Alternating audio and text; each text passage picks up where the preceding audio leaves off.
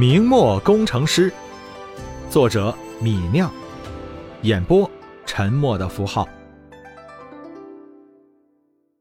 第五十七章，招募士兵对应募者的要求就比工人高多了。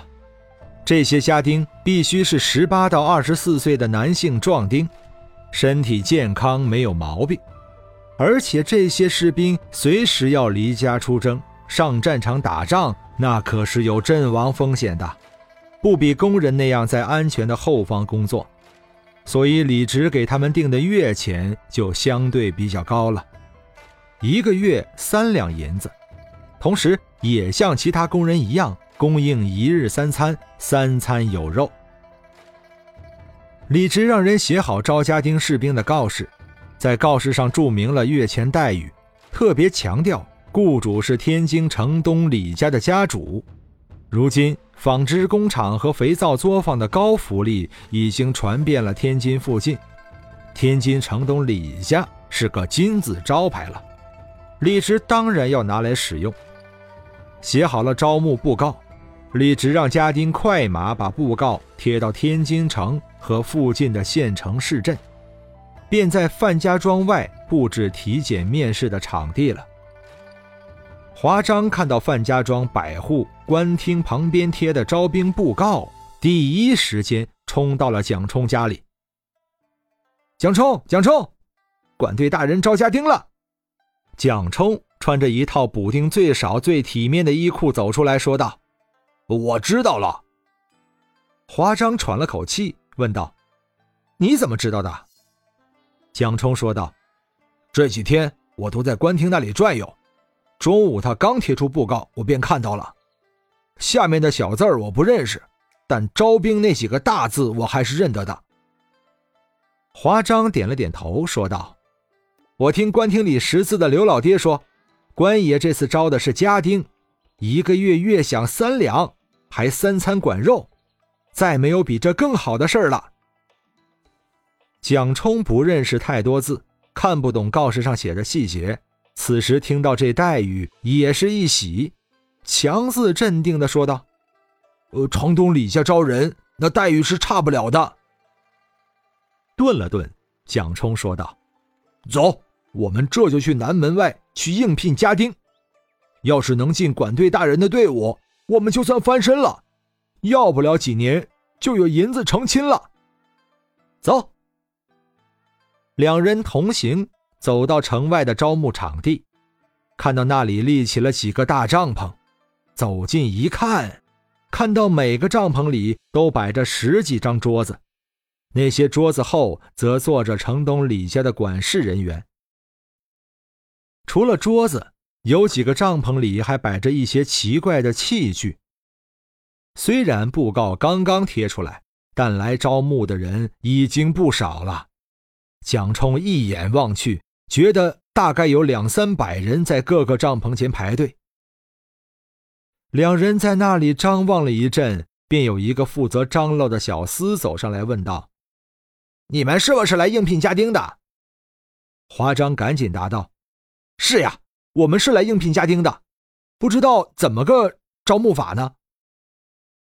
那个小厮给两人发了两张画满格子的硬纸片，说道。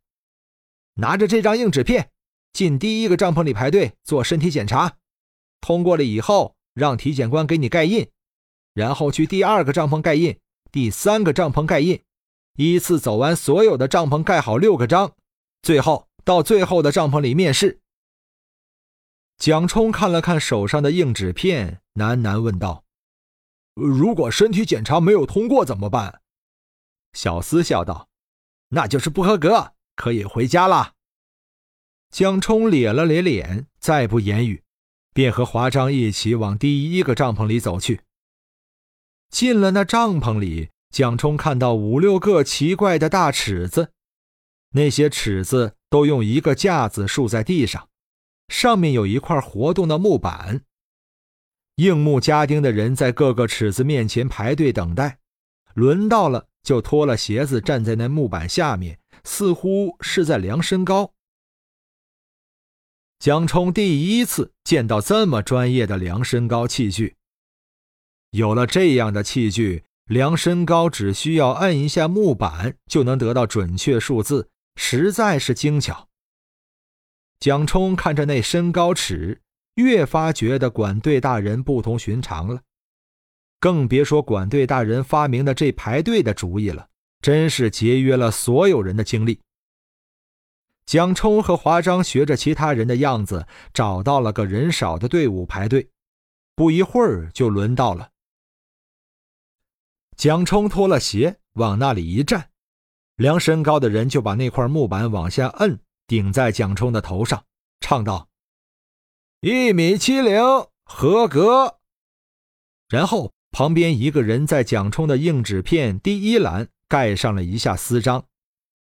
取下一个帐篷吧。蒋冲心里一喜，拿着硬纸片走到下一个帐篷，看到那个帐篷里竖着十几个奇怪的牌子，每个牌子上面都画着几百个箭头，那些箭头三个一组，指向的方向不同，牌子上面的箭头大，下面的箭头小，最小的箭头大概只有拇指指甲盖那么大小。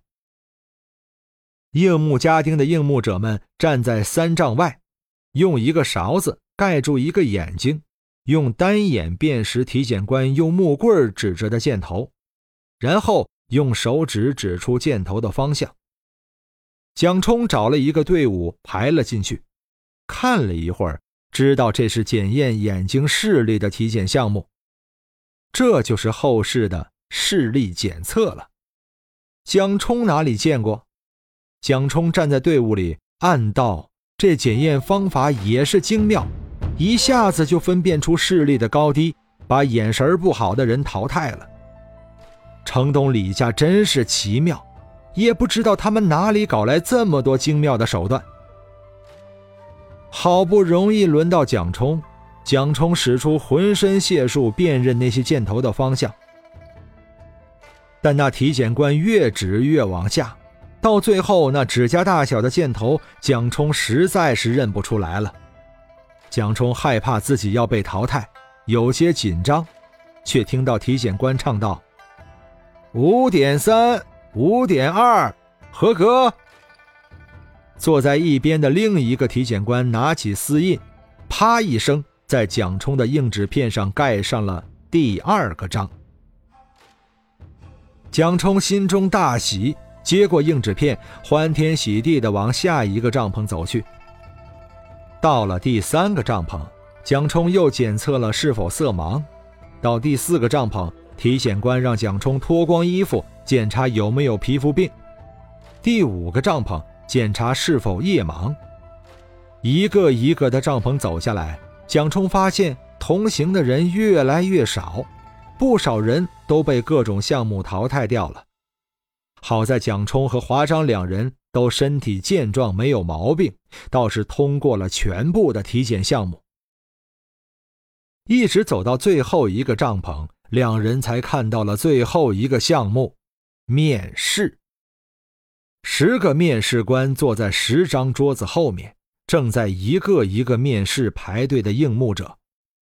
蒋冲看了一眼，直接走到了管队官李直面前的那一列队伍里等待。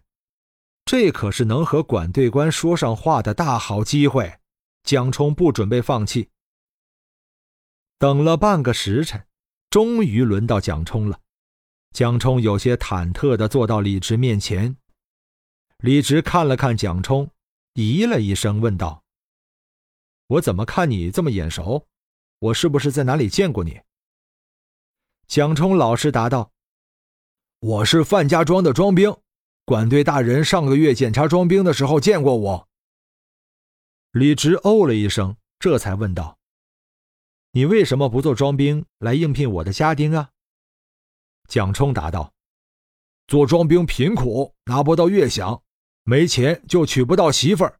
做大人的家丁有优厚月钱，说不定还能用上大人的步枪，有前途。”李直听他这么说，问道。你知道我的步枪啊？那我问你，如果你当了我的家丁，配上了步枪，你的好友要你拿步枪给他看看，你给不给？”蒋冲立即答道：“呃，不给，步枪是大人的宝器，不能让旁人染指。”李直满意的点了点头，又问了几个问题。那蒋冲倒是个有见地的汉子，回答的让李直十分满意。最后，李直当场说道：“好，蒋冲，你被录用了。这个月你回去准备准备，下个月十五，你便可以带着这个盖满私章的硬纸片到范家庄的南门处集合，听候调遣。”李直在蒋冲的硬纸片上盖上自己的私章，还给了蒋冲。蒋冲听到管队官的这句话，感觉自己一下子飞了起来，浑身都是喜气。接过李直递过来的硬纸片，蒋冲把它紧紧揣进怀里，用手捏着，生怕那纸片飞了。他满脸堆笑地离开了面试的帐篷，兴奋地在帐篷外面来回踱步，等着一起来的华章。等了一刻钟。蒋冲才看到同样一脸欢喜的跑出帐篷的华章。蒋冲，我木上了，你被木上没？我也木上了，太好了，华章，你也木上了呀！华章重重一拳打在蒋冲的胳膊上，大声说道：“太好了，蒋冲，我们要过上好日子了。走，我们去割二斤肉，买一坛酒来庆祝一下。”蒋冲愣了愣，问道。呃，华章，你哪来的银子买酒割肉？华章得意的笑了笑，说道：“嘿嘿嘿嘿，这个月我帮修房子的泥瓦匠打下手，赚了一两银子，今天我要把它花光。”蒋冲骂道：“呃，你倒是机灵，知道帮泥瓦匠打下手。呃，走，今天我要狠狠敲你一笔。”